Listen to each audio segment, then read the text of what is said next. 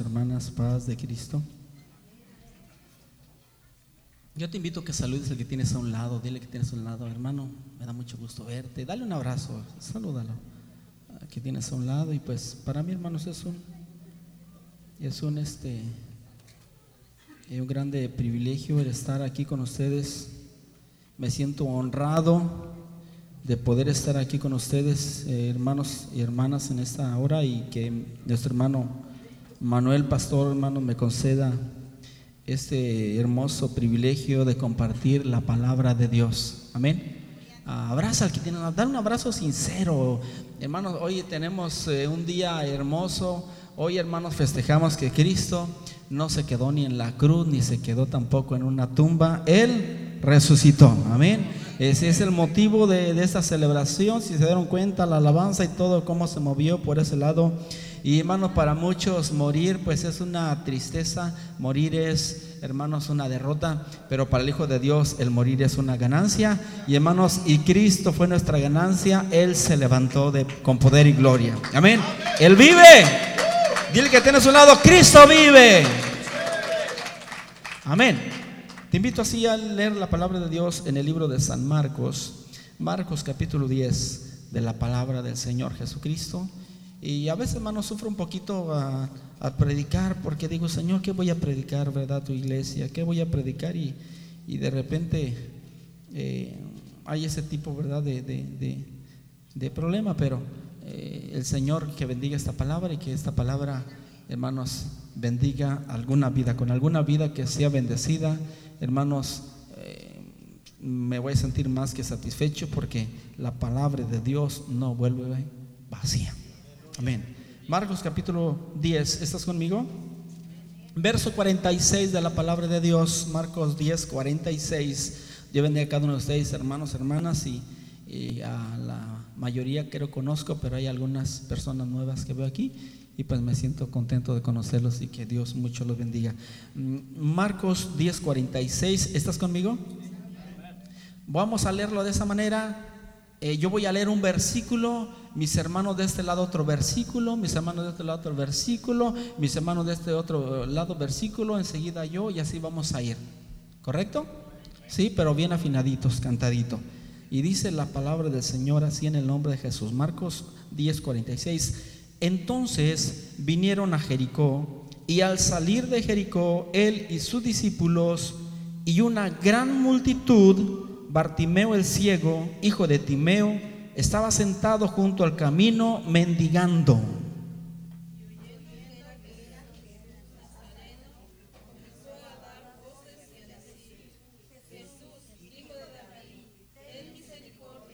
Los del medio.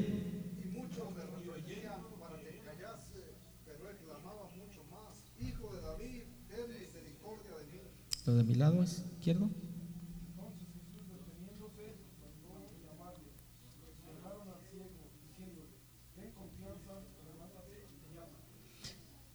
Él entonces, arrojando su capa, se levantó y vino a Jesús.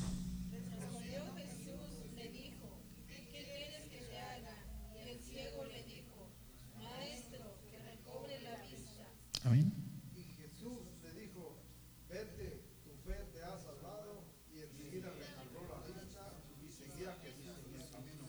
Amén. Señor, honra tu palabra. Bendice esta palabra, Señor. Ministranos en esta hora tu palabra en el nombre de Jesucristo y unge mis labios. Y Señor, bendice corazones y prepáranos para recibir la palabra. Y gracias por estas alabanzas, momentos de adoración, de alabanza, de regocijo, Jesús, de tu pueblo y tu iglesia, que sea acepto delante de ti y que te dignes en bendecirnos en esta hora. En el nombre de Jesús. Amén. Tomen sus lugares honrando al Señor, hermanos. Me siento, hermanos, pues una vez más me siento contento de estar aquí con ustedes y también en esta ocasión, ¿verdad? Hace dos meses por aquí estuve, me vine, ¿verdad? De prisa, de urgencia, porque mi mamá, eh, como saben, ¿verdad? Estaba internadita y esta vez eh, lo mismo, ¿verdad? Me dijeron mis hermanos que está internada mi mamá y está muy, muy grave y la verdad, este, los médicos no dan ninguna noticia alentadora la ciencia médica, hermanos, es muy cruel. La ciencia médica, la ciencia médica no anda con rodeos. Dice, ¿sabe qué? Aquí ya no hay nada, nada que hacer y punto, y se acabó. Y y son muy crudos, hermanos, y a veces no tienen ética profesional porque delante del enfermo, ¿verdad? Dicen las cosas crudas y, es lo que uno a veces batalla uno de si sabe que sean profesionales, si hay cosas muy fuertes que tengan que decir, díganlas a la familia por allá separado, porque el enfermito ocupa, ocupa ánimo, ¿verdad? Para, para levantarse y eh, no les importa a ellos, hermanos. Y, y por ahí mis hermanos que tuvieron algunos problemillas con los médicos y enfermeras de ahí del lugar de la institución, problemillas y, y pues este, ya cuando el Señor eh, recogió a mi mamá, andaban algunos preocupados diciendo esta familia es muy problemática y ahora que faltó la señora se nos va a armar. Pero hermanos, gracias a Dios que Dios nos da paz, ¿verdad? Y mientras ella estaba con vida, pues hermanos, la lucha se le hizo de mil formas. Ya cuando hermanos el Señor le llamó al descanso eterno, ya no tenemos que decir nada. Señor, era tuya y te pertenece. Y gracias por el momento que nos lo prestaste a mi mamá. Y, Señor, este, sé que un día voy a verla en tu presencia. Y esa es la confianza que tenemos en Cristo Jesús. Que para nosotros, eh, pues ella no, no murió, sino solamente está descansando, esperando esa ese hermoso momento. Y en esta ocasión traje a mi familia, voy a invitar a mi esposa para que se levante ¿verdad? y nos salude a nuestra hermana Aurora, que es la mujer más bella de este lugar, sin despreciar a nadie. Paz de Cristo, hermanos. Eh, me siento contenta de estar aquí con ustedes. Gracias por el apoyo que hemos recibido durante estos momentos. Y pues me siento contenta y y agradecida con Dios. Y Dios les bendiga. Amén, amén. Dios bendiga hermana Aurora. Y, hermanos, pues sí, como les digo, eh, el otro es que vine por aquí, fui bendecido. Siempre ustedes son una grande bendición, hermanos, para mí, para mi familia. Eh, me regalan alguna ofrenda por ahí, hermanos. Fui con hermano Fernando, también me regaló una ofrenda y, algunos hermanos eh, particular me dieron por ahí otro apoyo y, y, ya cuando lo conté dije, Santo Dios, sí, sí, este es un buen apoyo ¿verdad? que recibí. Y Señor, bendigo a mis hermanos allá en Camen y en Guesvio, bendigo sus vidas, a los hermanos Manuel, hermano Fernando con pastores. Y hermanos, y ahora que me avisaron que me estado malita, ahí empezamos a sacar unos dólares, porque en México es otra vida, y hermanos, allá se vive pues al día. Y por ahí estoy sacando algunos dólares para que a veces ocupábamos. Y de repente cuando me dicen que mi mamá estaba muy malita, internada y que pues ya no daban los médicos esperanza, ya no querían ellos darle medicamentos, todo lo demás, eh, dije, Santo Dios, eh, y como se acomodó la Semana Santa, la famosa Semana Santa, que dice nuestro hermano pastor, todos los días son santos porque son de Dios, amén. Pero por la tradición, ¿verdad? Y, y dije, ahorita que mi familia está, no van a ir a la escuela, aprovecho, le dije a mi esposa, hija, cuente el dinero que tenemos allá alzado, los dólares que recibimos de los hermanos por allá de Estados Unidos. Y los contó, hermanos, y parece que contaditos nos alcanzó para el pasaje, para toda la familia, y gracias a Dios estamos aquí. Amén. Dios es bueno. Y Señor, qué hermoso eres, papá, qué hermoso eres.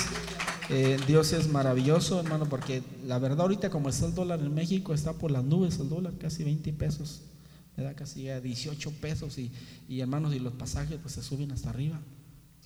Te cobran en, dólar los pasajes para acá, para, para Estados Unidos. Y, y, hermanos, si antes me venía con 5 mil, 6 mil pesos, son necesito 10 mil pesos para traerme la familia.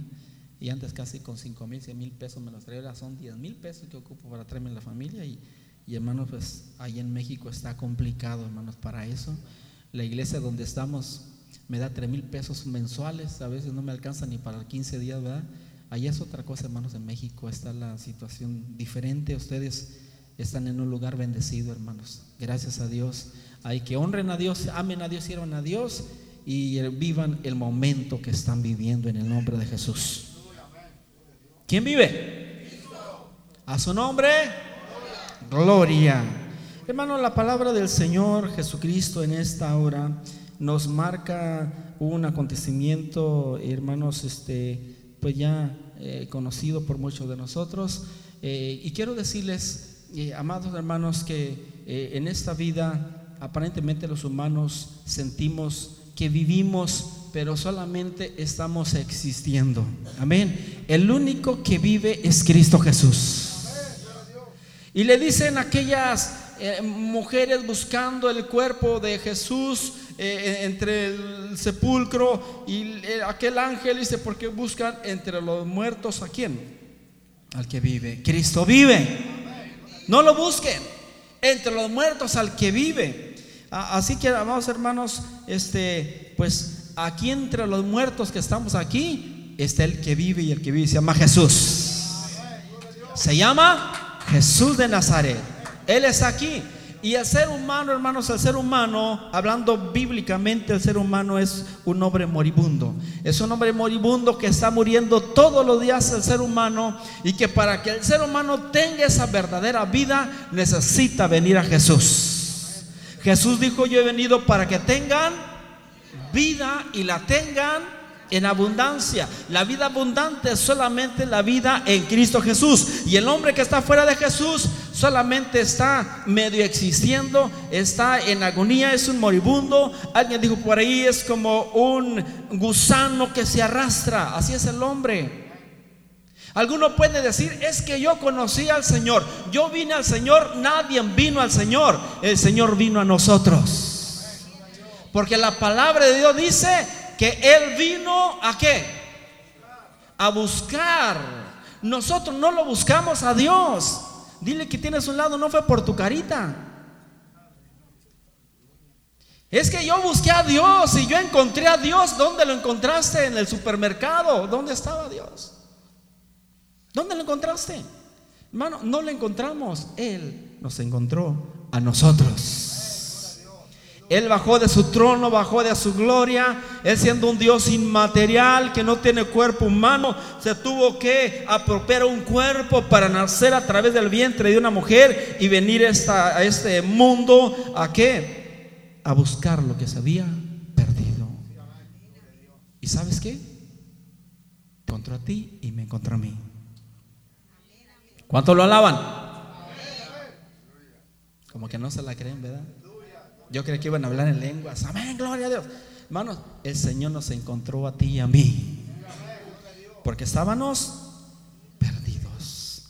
Y en este relato de la palabra del Señor de este capítulo 10 de Marcos. Marcos es el evangelio que va dirigido hacia los romanos. A los romanos les gusta la acción, la acción. Y Marcos le presenta a un Jesús de acción. A un Jesús que dice la palabra que no tenía tiempo ni para comer y que se le pasaba desde que nacía el sol hasta que se ocultaba, sanando, sanando a los oprimidos por el diablo, echando fuera demonios, que las enfermedades caían sobre él y, hermanos, y que él pues su descanso era pasarse las noches enteras buscando el rostro de su Padre Celestial en esa humanidad.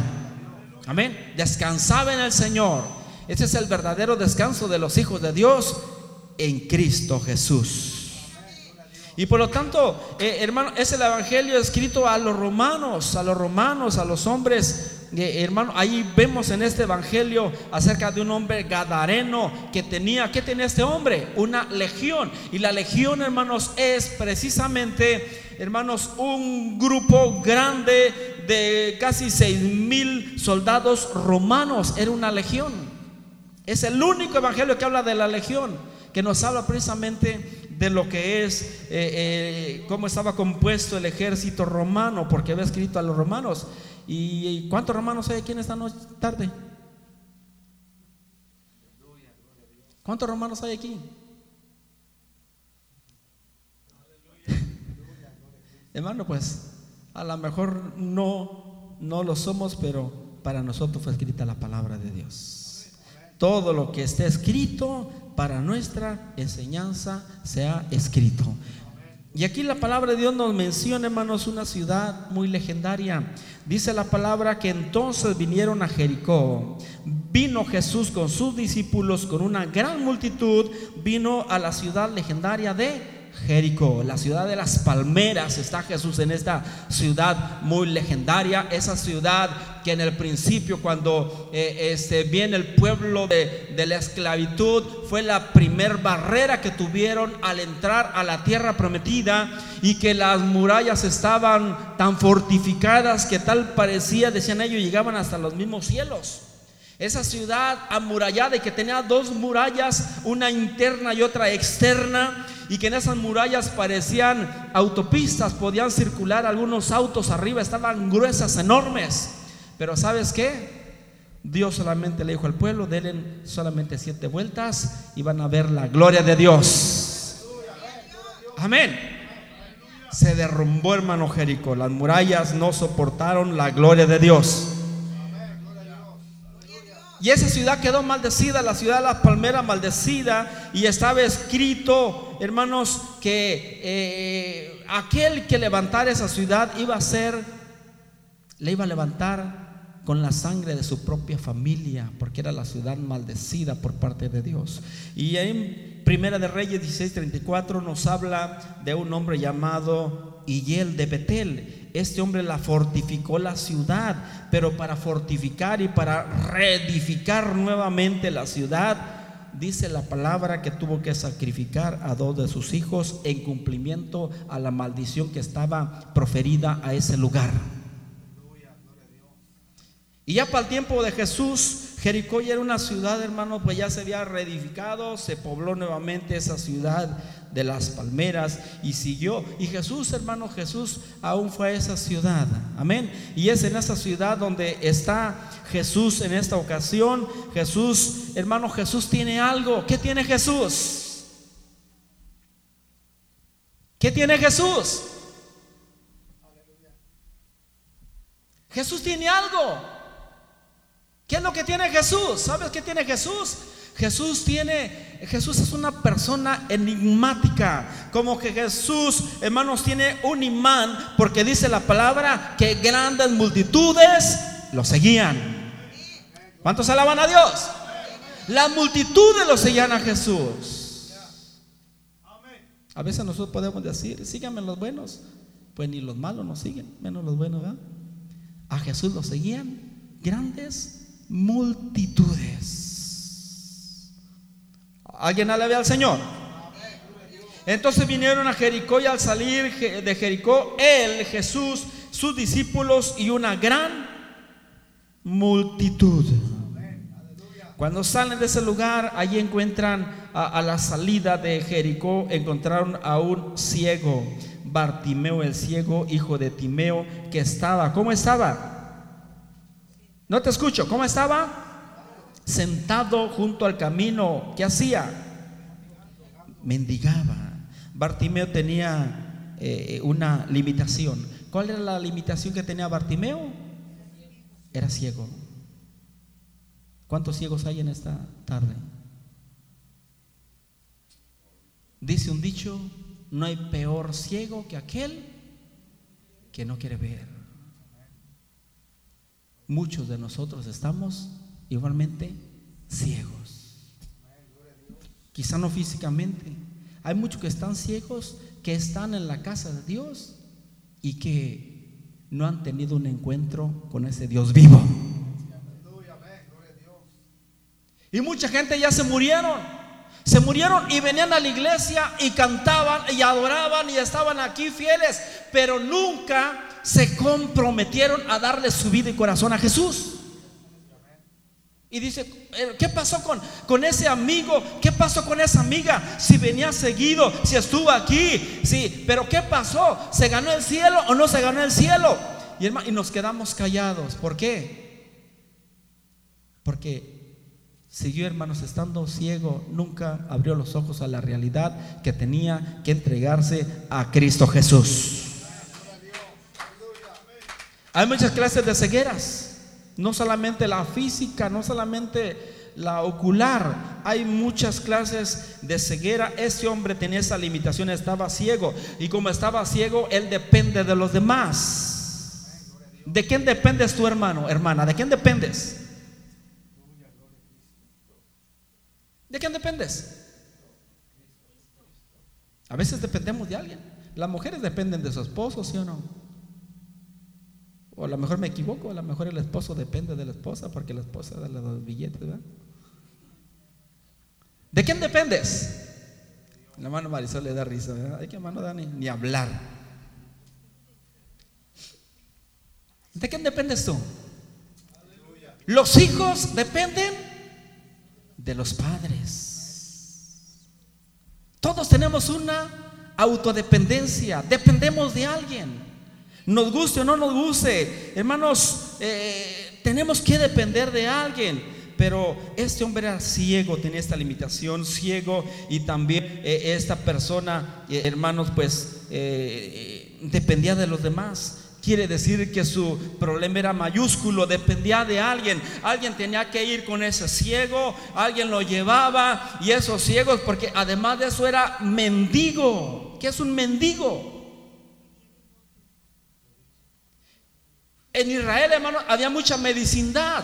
Siendo el pueblo de Dios, siendo un pueblo especial, siendo un pueblo que tenía al Dios vivo, al Dios eterno, aparte de todo eso, siempre había muchísimos pobres. Y la misma pobreza, o hermanos, o la forma mala de administrar los recursos económicos que Dios les da, muchos caían en la pobreza, muchos vendían a su propia vida y se quedaban como esclavos.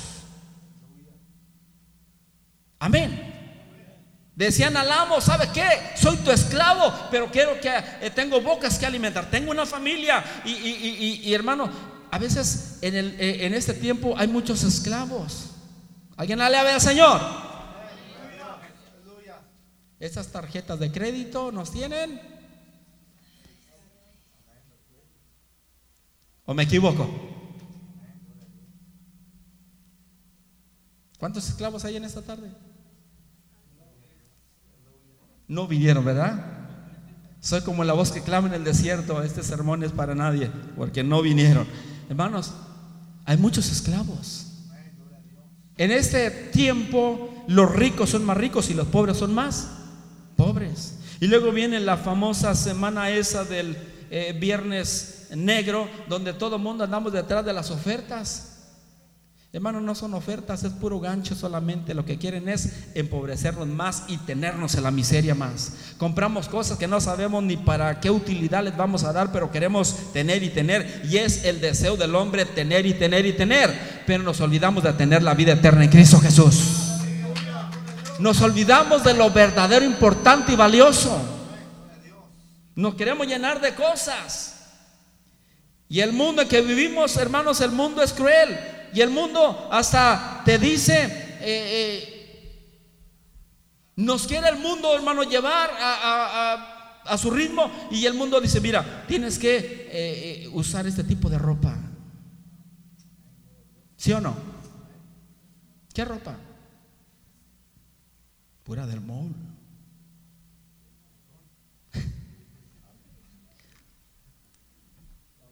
Tienes que usar esta clase de shampoo. Usa esta pasta de dientes. O ese tipo de tinte para tu cabello de esta marca. Hasta nos pone la marca. Y nos lo pone en el televisor ahí. Este tipo de zapatos debes de comprar tú. Tú debes de comer este tipo de alimentos. Y ahí le pone los alimentos la maruchan en primer lugar. Y la coca. Y ya nos van marcando, marcando, hermanos. Y nosotros ahí y, caemos en la pobreza porque hermanos nos están vendiendo todo de allá para acá y no nos damos cuenta. Y, hermanos, y seguimos endeudados y seguimos en la misma situación también, hermanos, con esas limitaciones, dependiendo de los demás y con una miseria mayúscula. Y decimos, ¿dónde está Dios? Pues Dios está donde lo dejaste. Amén. Dios sigue estando ahí. Pero el problema es, ¿dónde estás tú? Dios nunca se ha ido, Dios es fiel. Nosotros somos los que nos distanciamos. Hermanos, este hombre mendigaba, lo traían a, Bartimeo, lo llevaban junto al camino donde la gente, hermanos, transitaba, donde la gente salía y entraba de la ciudad y salían. Lo llevan al camino más transitado ahí de su lugar, de, de Jericó, de la región ahí. Lo sientan ahí, ¿para qué? Mendigara. Un hijo de Dios mendigando, pidiendo lo sientan ahí. Ponte ahí, a ver, lo traen, lo sientan ahí, a ver si alguien se conmueve, a ver si alguien se le toca el corazón, a ver si alguien hace misericordia por este hombre. Y lo ponen ahí, hermanos, a mendigar, a pedir un pedazo de pan. ¿Quién vive? A su nombre. ¿Cuántos Bartimeos hay en esta tarde?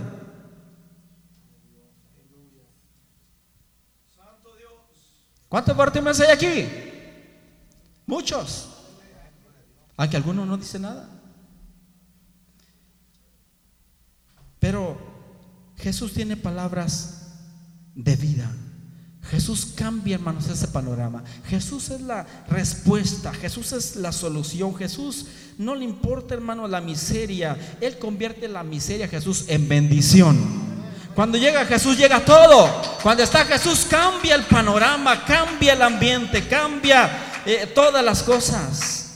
Este hombre es ciego, Bartimeo de clase social baja, es pobre y es, ciego y mendigo un pedazo de pan, pide limosna, está excluido. Esta gente, la gente lo despreciaba a estos hombres ciegos, no tenían vida social, la gente los veía como una calamidad, como a, a Jesús en cierta ocasión le dicen a Jesús, Señor, ¿quién pecó? ¿Pecó este o pecaron sus padres? ¿Por qué está ciego? Porque a toda causa se le da un efecto. Pero ¿sabes qué? Jesús dijo, ese está ciego para la gloria de Dios. Para ver la gloria, el poder de Dios. Así que no todos los problemas, hermanos, vienen por causa, a veces son descuidos nuestros. Tenemos algunos problemas físicos de enfermedades en nuestro cuerpo, en nuestra vida, por descuidos, por la forma mal de alimentarnos, porque no dormimos a gusto, por las mismas deudas. La gente que le gusta vivir en deudas es gente, hermano, que va a terminar en un manicomio. Por las deudas. Viven traumados, viven enfermos, viven culpando a los demás, viven, eh, hermano, tantas cosas. Pero es nosotros mismos tenemos la, la respuesta para esto. Pero qué bonito es descansar en el Señor. Jesús no excluye a nadie. Jesús no hace a nadie menos. Jesús está para todos. En el reino de Dios hay lugar para todos. Para ricos, para pobres, para sabios, para ignorantes, para eh, gente humilde, para gente sabia, para todos hay lugar en el reino de Dios. Amén. Y Jesús no excluye a nadie. A nadie Jesús excluye. Bartimeo está ahí sentado y Bartimeo cuando escucha que Jesús pasa por ahí, le dice a la multitud, ¿qué, es ese ruido? ¿Qué es ese montón de gente? ¿Qué, qué significa esto? Le dicen, es Jesús. Viene una gran multitud, una gran procesión y va Jesús de Nazaret allí y Bartimeo empieza a gritar Bartimeo. Amén empieza a gritar, Hijo de David, ten misericordia de mí. Hijo de David lo reconoce como el Hijo de David. Jesús no era cualquiera, Jesús era el rey, porque era de la descendencia davídica. Él es el rey de gloria. ¿Cuántos lo quieren como rey? No, ustedes quieren a Donald Trump. Ustedes no quieren a Jesús. ¿Quién es el rey de gloria? Él es el rey de gloria. Amén. Lo reconoce en su limitación, en su miseria, en su pobreza, eh, eh, en su ceguera. Reconoce a Jesús como el hijo de David. No muchos reconocieron a Jesús como hijo de David. Muchos, ah, es un impostor. Se dice que el Cristo es un rabino, es un maestro, es un hombre nada más. Es el hijo del carpintero y bla, bla, bla. Es el carpintero que heredó el oficio de su padre. Pero Bartimeo, a pesar de todas las limitaciones, reconoce a Jesús como el hijo de David. Aleluya. Y Jesús rescata su personalidad. Él se sentía, hermanos, un miserable, desdichado.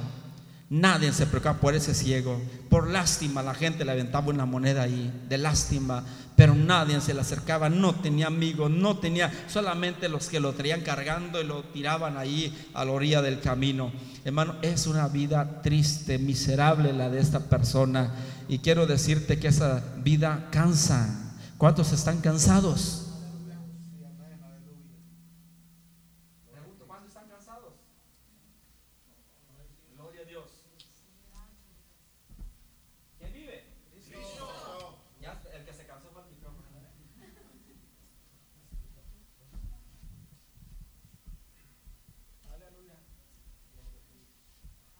Bendito sea el nombre de Jesús. Bueno, también el micrófono se cansa. Amén. Bartimeo, hermanos, tiene esa ceguera. Dile que tiene a su lado, ¿cuál es tu ceguera? ¿Cuál es tu ceguera? Dice un dicho, dime de qué presumes y te diré de qué. ¿De qué qué? Careces. A veces presumimos, ah, hermano, yo me pongo ropa de marca, mi casa está bella, yo tengo dinero y dinero y dinero. Dime de qué presumes y te diré de qué careces. Gracias, este Eticidad de verdad. Alabado es el nombre de Jesús. ¿Qué pasa cuando vemos que gente sufre? Podemos ver que el vecino sufre. Podemos ver que la persona de un lado sufre y decimos, pobrecito, mira, está sufriendo. O a veces decimos, no me importa si sufre. Está sufriendo por sus malas decisiones. Está sufriendo porque eh, eh, tomó la elección equivocada. Y el vecino que sufra, pues que sufre su problema. Y en esta vida, como decimos eh, en esos proverbios de nuestro tiempo, cada quien que se rasque con sus propias uñas. O camarón que se duerme. No me importa el vecino, no me importa la gente que sufra, no me importa. Pero cuando el problema es nuestro, mientras no es nuestro, no nos importa la gente que sufra. Pero cuando nosotros somos los que sufrimos, ¿verdad que las cosas cambian? Todo lo vemos distinto, todo lo vemos diferente. Cuando somos nosotros los que estamos pasando por ahí. Quiero decirte, hermano, hermana, que hay mucha gente que sufre. Todos sufrimos pero hay gente que sufre más. ¿Por qué sufren? Hay mujeres que sufren con maridos difíciles, maridos alcohólicos, maridos que las maltratan, que las humillan, maridos que las golpean, que abusan de ellas, que, que violan sus derechos y que tantas cosas. Hay muchas mujeres que sufren por esos hombres machistas. ¿Alguien alabe a Dios? ¿Alguien diga amén? ¿Ven si los hay? ¿Quién vive, hermanos? Hay muchas mujeres golpeadas, maltratadas. Y nosotros las vemos como gente normal. A lo mejor es tu compañera de trabajo. A lo mejor es tu vecina que vive a un lado. A lo mejor es que la ves una mujer normal, pero se está consumiendo. ¿Por qué? Porque tiene ese tipo de problemas que está sufriendo, que, está eh, soportando una situación difícil. Hay hombres que son adictos a las drogas y que no arriman nada en la casa y que son, como dijéramos vulgarmente, un zángano que está viviendo, ¿verdad? Solamente ahí y, hermano, y la familia sufre porque tienen problemas económicos, porque tienen esto, tienen el otro, pero mucha gente no le importa. Y esa gente sufre, decimos, mientras no sea yo, que el mundo siga rodando, pero cuando a nosotros nos llega, qué triste. Así que hermano, no te quedes callado. Bartimeo no se quedó callado. Amén. Bartimeo grita, hijo de David, ten misericordia de mí. Y la gente lo quiere callar. Cállate, ciego, cállate, ciego, calla, cállate. Lo quieren callar. ¿Sabes qué? Cuando tú empieces a gritar a Jesús, muchos te van a querer callar. Amén. Pero depende de ti. ¿Te vas a quedar callado?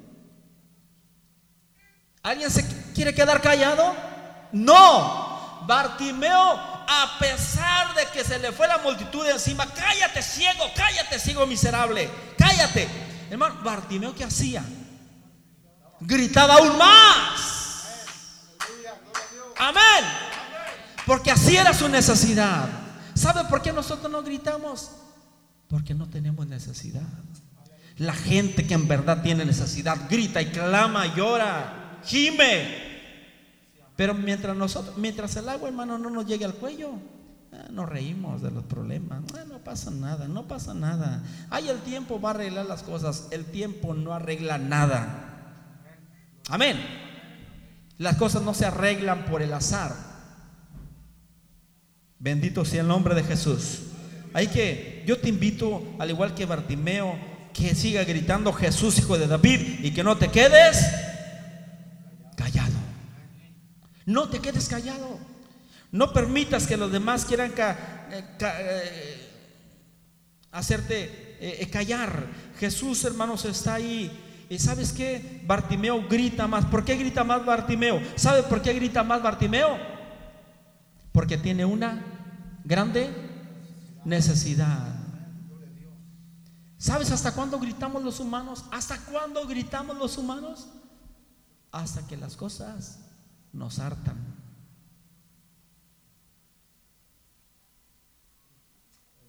¿Quién vive? De repente la mujer es muy, eh, con mucho respeto a, las hermanas, la mujer, la mujer ah, es bien aguantadora la mujer, ¿sí o no? ¿O me equivoco? Es bien aguantadora la mujer. Y llega el hombre y el hombre por ahí a lo mejor le insulta y el hombre por ahí llega y le dice no sé qué cosas y la hace y la mujer aguanta y negada la mujer y no quiere decir nada porque no quiere eh, hacer un pleito porque no quiere eh, entrar en esa situación. Y está aguantando aguantando a la mujer pero llega el momento en que la mujer truena. Y cuando truena Cállate ya, mujer. Cállate ya, mírate. Alguien dijo por ahí, cuando uno se casa, cuando el hombre y la mujer se casan, el hombre grita y la mujer oye.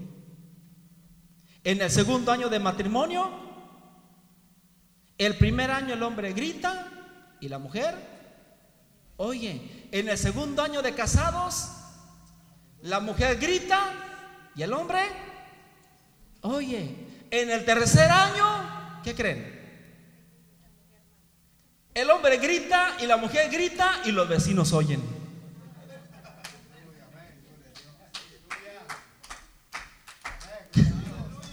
Amén. Ya están los vecinos y el vecino. Ay, ¿qué está pasando allá? Hermanos, paz de Cristo. Hermanos, cansan. Bartimeo, hermanos, se hartó se hartó de esa vida. ¿Quién se va a acostumbrar a una vida, eh, eh, eh, hermanos, con esos traumas? ¿Quién se va a acostumbrar a una vida de golpes, de abusos, de gritos? ¿Quién se va a acostumbrar a una vida así? ¿Alguien se acostumbraría? A veces decimos como buenos mexicanos, es que los golpes ingren. A la mujer ni todo el amor ni todo el dinero. A la mujer, mira, dale unos moquetes y vas a ver cómo te va a querer más. ¿Será cierto? ¿Será cierto? Ya la mía me dice, no me pongas una mano encima porque yo me voy. Ay, santo Dios, no me amenaces. Pero hermano, la verdad que los golpes no ingren. No ingren los golpes, hermanos. Pero a veces la cultura mexicana machista, los golpes ingren. Y mira, hay tres malas golpeas. Al menos que sea una mujer, hermano, masoquista, ¿verdad? Que le guste que el maltrato, pero creo que cualquier mujer, hermanos, no. Hasta los mismos animalitos. Usted tenga un gato en su casa y golpeelo, golpea el gato. ¿Y qué sucede? Se va de la casa. Tengo un perrito en su casa, maltrátelo, maltrátelo. Y ese perrito va a llegar el momento en que se va. ¿Y la mujer va a aguantar? ¿La mujer va a aguantar? Hermanos, pero ¿saben por qué no hacemos nada? ¿Por qué no hacemos nada? Vamos a hacer algo hasta que nos hartemos. Amén. Bartimeo se hartó. Tantos años y años tirado a la orilla del camino, dependiendo de los demás, dependiendo de una moneda, dependiendo ahí, sin amigos, sin amistades, solo aquel hombre, hermano, se cansó Bartimeo. ¿Cuántos están hartos? No estamos hartos. Por eso no hemos hecho nada. Bartimeo se hartó, se cansó. ¿Y qué hizo Bartimeo? Cuando se da cuenta que Jesús iba pasando por ahí, gritó y gritó y gritó y gritó y gritó Bartimeo. Amén. Hasta, hasta recibir respuesta de parte de Jesús. Aleluya. Tenemos que seguir gritando. Tenemos que seguir, hermano, molestando. Vas a molestar, no importa que vaya a molestar. Yo necesito un milagro. ¿Cuántos ocupan un milagro? ¿Qué limitaciones tienes? El hombre mientras no se arte no se va a mover.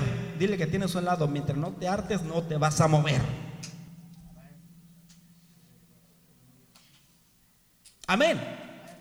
Hasta que nos hartamos, nos movemos. ¿Sabe qué? Mira, A lo mejor le puede decir el, esposo a la esposa o la esposa al esposo, ya me harté. ¿Sabes una cosa? Hasta aquí se acabó todo. Ya te aguanté tantas cosas, ya no puedo más. Y se acabó, hermanos, aquel hogar, aquella familia. ¿Todo por qué? Porque nos hartan las cosas. Hay que, no ocupemos, hermanos, hasta llegar hasta ese momento, en esa situación. En otras cosas a lo mejor sí, pero hermanos, tengamos la gracia de hablar, de platicar, de estar ahí en el nombre de Jesucristo. Pongámonos de pie y, tratemos, hermanos, de gritar y gritar y gritar y decir, eh, y no ocupar hasta que nos llegue el agua hasta el cuello. Hermanos, desde que la tienes a los tobillos, tienes que decir, ya me harté. Padre Cristo. Yo cuando hace allá en los noventas venía para Estados Unidos y aquí me quedaba a trabajar eh, ocho o nueve meses. Y en ocho o nueve meses, hermanos, llega el momento en que ya las hamburguesas no me sabían a nada, para estaba comiendo, no sé. Ya la hamburguesa no me llenaba. Compraba unos tacos y ya no, no, no, no lo disfrutaba. Y compraba, este, hermanos, pollo, Kentucky tampoco, ya no lo sentía a gusto. Y, comía las tortillas, pero que está comiendo paja. Y de repente le digo por ahí, ¿sabes qué? Ya, ya esta comida ya no, no, no. No siento esta comida, parece que estoy comiendo cartón. Y me dijo un amigo, ¿sabes qué? Cuando la comida ya no te, te llena, cuando la comida ya le pierdes la buena comida, es señal que ya necesitas irte para tu rancho. ya estás harto. ¿Cuántos están hartos? Y el hermano hay que seguir para México a los tacos allá, porque se harta, ¿verdad? Desde aquí. Llega a México y no lo encuentro en la casa, él anda por allá los delfines, no sé dónde. Hermanos, ocupamos hartarnos. ¿Quién vive?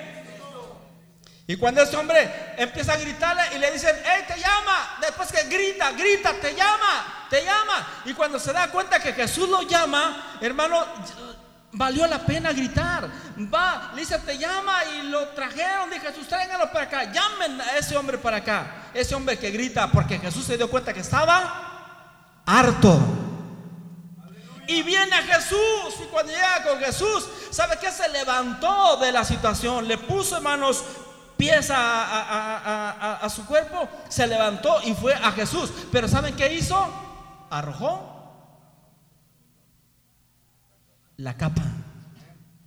Hermanos, la capa era donde pedía, donde le daban su ayuda, la capa tenía algunas bolsitas, donde le ponía por ahí, hermanos, el panecito, donde le ponía la capa, hermanos, le servía como cobija, como abrigo, hermanos, y como vestimenta. La capa tenía muchas cosas. Estaba, hermanos, prohibido a un judío quitarle la capa. Quítale la prenda interior, lo que tú quieras, pero la capa jamás le quite la capa a uno. Y Jesús le dice a sus discípulos, cuando te pidan qué?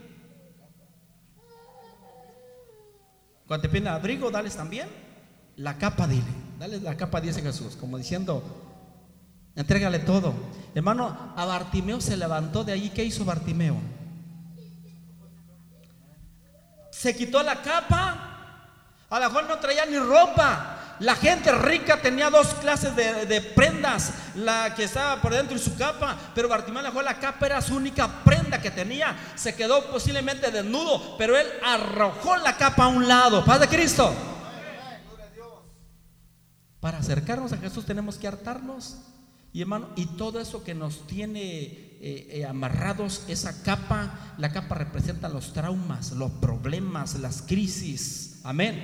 Esa capa representa el abuso, esa capa representa, muchos tenemos muchas cosas. A mí de pequeño me, me, abusaron, me golpearon, me maltrataron. A mí siempre me dijeron que yo era la oveja prieta. A mí siempre me traumaron a golpes, a gritos, abusos. Yo recibí insultos. A mí siempre me hicieron menos. A mí me escondían eh, eh, eh, los alimentos en mi casa. Mi padre nunca me dio un abrazo, nunca me dieron un beso, solamente golpes y golpes y gritos, me trataron como un animal. Y hay gente que sigue cargando con esos traumas. Y posiblemente está en la vida cristiana, pero aún no ha perdonado de corazón. Sigue con esos traumas. Ve hacia atrás, se recuerda y le duele porque no ha sanado esa llaga no ha sanado esa herida. Sigue abierta. Y el único que la puede sanar se llama. No te escucho. Se llama Jesús. Pero necesitas hartarte decir, no quiero seguir con esto, no quiero seguir con ese dolor. Arroja tu capa, arroja, arroja tu trauma, arroja lo que te estorbe. Hay cosas que nos estorban. Para acercarnos a Jesús tenemos que hacer a un lado todo lo que nos estorba. ¿Qué te estorba, hermano? Esa capa de prejuicios, esa capa de, conceptos y de ideas y de tantas cosas. Es que nadie me quiere, es que yo, a mí me hicieron menos, es que yo, eh, me, no me dieron valor. hermano, son tus traumas, prejuicios, frustraciones. Dios quiere romper con eso. Dios quiere que seas feliz, que tu matrimonio sea feliz, que tu familia sea feliz, que haya paz en tu espíritu, en tu corazón, que disfrutes la vida, que no vivas frustrado ni amargado, ni culpando a los demás de tus malas decisiones, que seas feliz, que seas dichoso. Amén. A veces dices, ¿y por qué no puedo demostrar el amor a mi esposa? Porque tal vez trae traumas ¿Y por qué a mi esposo no lo puedo disfrutar el amor? ¿Y por qué no puedo a mi esposo? Porque traes muchas traumas desde, desde atrás arrastrando. ¿Y por qué a mis hijos no le puedo dar cariño? ¿Y por qué a mis hijos, por qué los trato de esa manera? Porque traes traumas que vienen desde allá, desde atrás. Y que necesitas soltarlos, necesitas arrojar la capa y necesitas luchar por tu hogar, por tu familia, por tu matrimonio, por tus hijos y ser un hombre y una mujer feliz. Amén necesita ser feliz. ¿Cuántos quieren ser feliz? Y el único que hace feliz es Cristo Jesús. Solo Dios hacia el hombre feliz. Así que hermano, hermano, hermana, amigo, amiga, no te quedes callado. No te quedes callado. Jesús le dice a Bartimeo, ¿qué es lo que quieres, Bartimeo? ¿Qué es lo que quieres? ¿Sabes qué?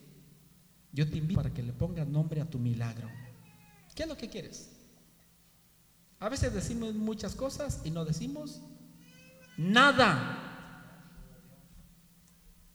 Había un hermano que le pedía al Señor, digo, Señor, dame una bicicleta porque, eh, Señor, este, voy a predicar tu palabra, dame una bicicleta. Dame. Y duró meses y meses pidiendo una bicicleta y nunca hubo respuesta. Y ya estaba frustrado y amargado, Señor, ¿por qué no me das la bicicleta? El Señor, hijo, es que no me pides de qué color la quieres, de cuántas velocidades y de, a Dios hermano que, hay que ser específico con Dios. Señor, quiero una casa, ¿cómo la quieres? Alguien se murió, llegó al cielo y miró una mansión. Dice, Señor, ¿y esta mansión es tu mansión, hijo? Porque en la casa de mi padre muchas moradas hay. Y cuando le ves esa morada, presión, Señor, ¿y por qué allá no tuve nada? Porque no pediste. Porque el que pide, recibe. El que busca y el que toca. Pero eso no pedimos.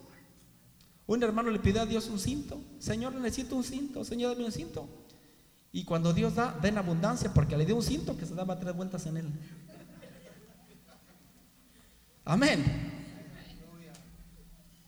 Pero hermanos, con Dios hay que ser específicos. Dile qué es lo que quieres, qué es lo que pides. ¿Quieres una casa de cuántas habitaciones? ¿Quieres una casa de, de qué magnitud? ¿Quieres un auto? ¿De qué color el auto? ¿De qué marca? ¿De qué modelo? Y todo lo demás. Pero a veces, hermanos, solamente estamos ahí. Quiero, quiero, estamos como ese niño caprichudo, ¿verdad? No más. Give me, give me. Pero no, hermano, pídele a Dios. ¿Qué es lo que pides? ¿Cuál es tu milagro? Jesús le dice al ciego, ¿qué quieres que te haga? ¿Qué es lo que quieres? ¿Qué le dijo al ciego? ¿Qué le dijo? Señor que reciba la vista, le puso nombre a su milagro. Él quería ver. ¿Cuántos quieren ver? Él quería ver. Señor que reciba la vista. Hermano, deja tu trauma, deja tu capa, déjalo tus problemas, tus crisis, aviéntalas a un lado a la basura. Aligera tu equipaje, dijera por ahí un libro, ¿verdad? Aligera tu equipaje. Hermano, Camina hacia Jesús. Jesús te hace libre, arroja esa capa, esos traumas que traes, que el diablo te ha puesto que el diablo dice que nadie te ama, que nadie te quiere, que no importas a nadie, que eres esto y que eres el otro. Arroja eso a un lado, porque tú eres un hijo, una hija de Dios. Porque Dios te ama y corres a la gracia de Dios. ¿Qué quieres que te haga? Señor, quiero ver. Ponle nombre a tu milagro. Dios quiere hacer un milagro en tu vida. Yo pregunto en esta hora, ¿alguien necesita un milagro? A lo mejor no me, no me entendieron, ¿verdad? Vuelvo a repetir, ¿alguien necesita un milagro? ¿Por qué no vienes? Te invito, ven por tu milagro en el nombre de Jesús. Ven por tu milagro. Jesús resucitó. Y como Él resucitó, Él todos los días está haciendo milagros. Ven por tu milagro. Señor, yo ocupo esta necesidad. Señor, esta es mi. Entrégale esa capa al Señor. Arroja esa capa. Arroja esos traumas. Esas frustraciones que el diablo ha puesto en tu vida. Esa maldición que el diablo ha sembrado en tu corazón. Arrójala en el nombre de Jesús. Busca la gracia. Busca el perdón. Busca el consuelo y el alivio en Jesús. No permitas que el diablo te siga recordando tu pasado y es que es que te hicieron mucho daño, es que te lastimaron, es que te hirieron, es que la gente se burló de ti, es que la gente abusó de ti, es que las personas nunca te quisieron, es que eso es que arroja tus traumas. Recuerda, Dios te ha llamado. Dios vino a buscarte. Dios ha pasado por tu Jericó, por tu ciudad, por ese camino donde estabas mendigando, ciego, pidiendo un trozo de pan. Pedías un trozo de pan, pero Jesús no te da solamente un trozo de pan. Jesús te da un milagro. Y Jesús te dice, ¿qué es lo que quieres? ¿Qué es lo que quieres en esta hora? ¿Qué es lo que quieres en esta tarde? ¿Qué es lo que buscas en este lugar? Jesús. Levanta tus manos y adora la grandeza de Dios. Aleluya.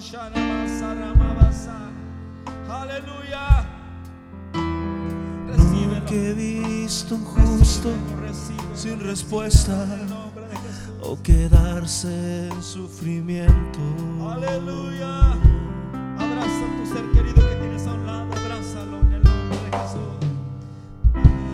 La gente necesita entender lo que Dios irá a hacer. Dios quiere hacer algo grande esta tarde. Permítele, permítele, grítale, hijo de David. Cuando Él Hijo extiende sus manos, es hora de vencer.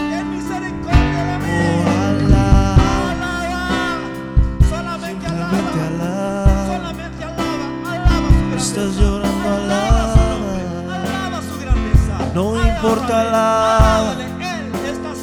el Si estás sufriendo, alaba. No importa, alaba, tu alabanza le escuchará.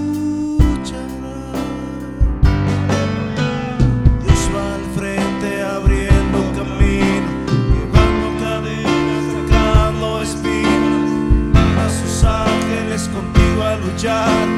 Él abre puertas, nadie puede cerrar. Dios trabaja para los que confían. Camina contigo de noche y de día. Levanta tus manos, tu victoria llegó. Comienza a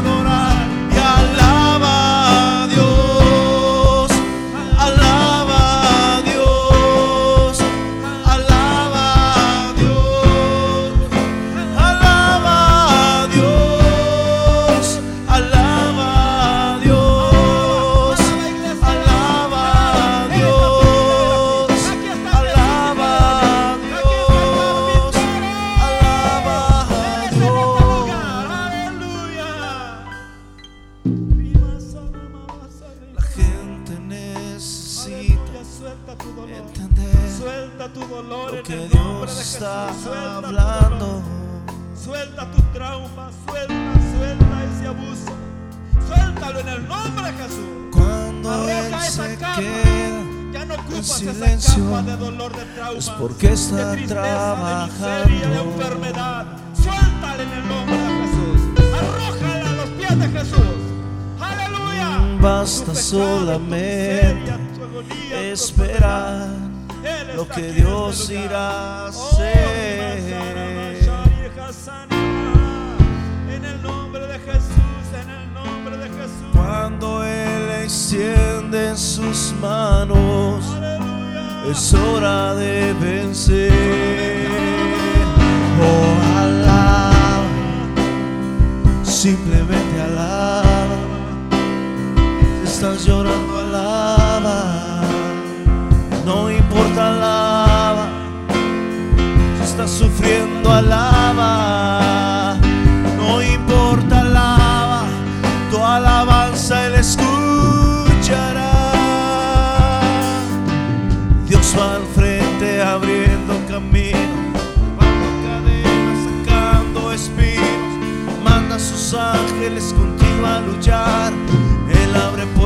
Nadie puede cerrar.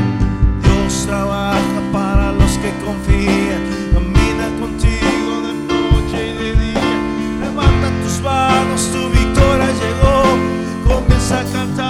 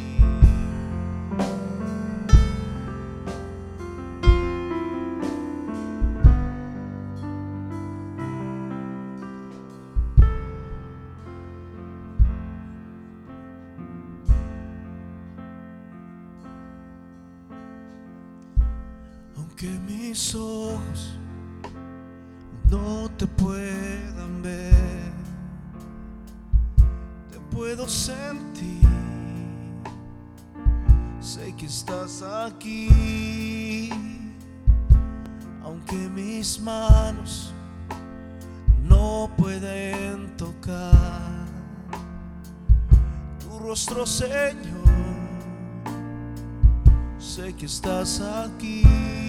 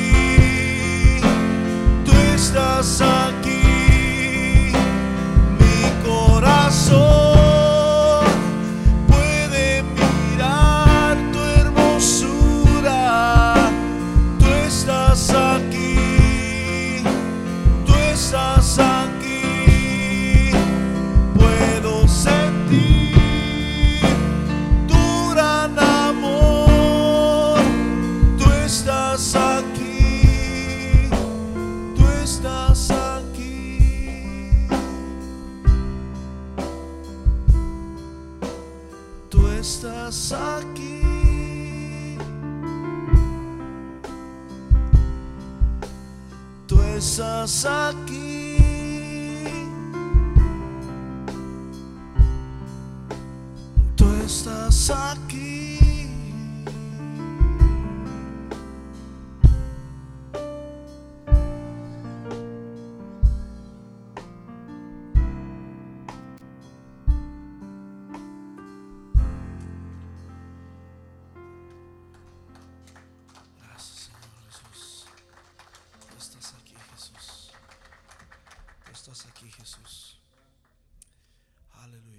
Aleluya. ¿Qué deseamos para nuestro hermano Martín, hermanos? Hay que dejar esa capa, amén. Hay que dejar esa capa, brother. Esa capa representaba una necesidad, representaba depresión, representaba una enfermedad, representaba una condición. Pero cuando aquel hombre, hermanos, tiró su capa, eso representaba, hermanos, que dejaba aquella condición, dejaba aquella enfermedad y comenzó, hermanos, a vivir una vida nueva. ¿Cuántas capas no hay, brother, que tenemos que tirar? A veces la capa de la vergüenza, la capa de la depresión, de falta de perdón, de amargura, tantas capas que nos pueden, brother, cubrir.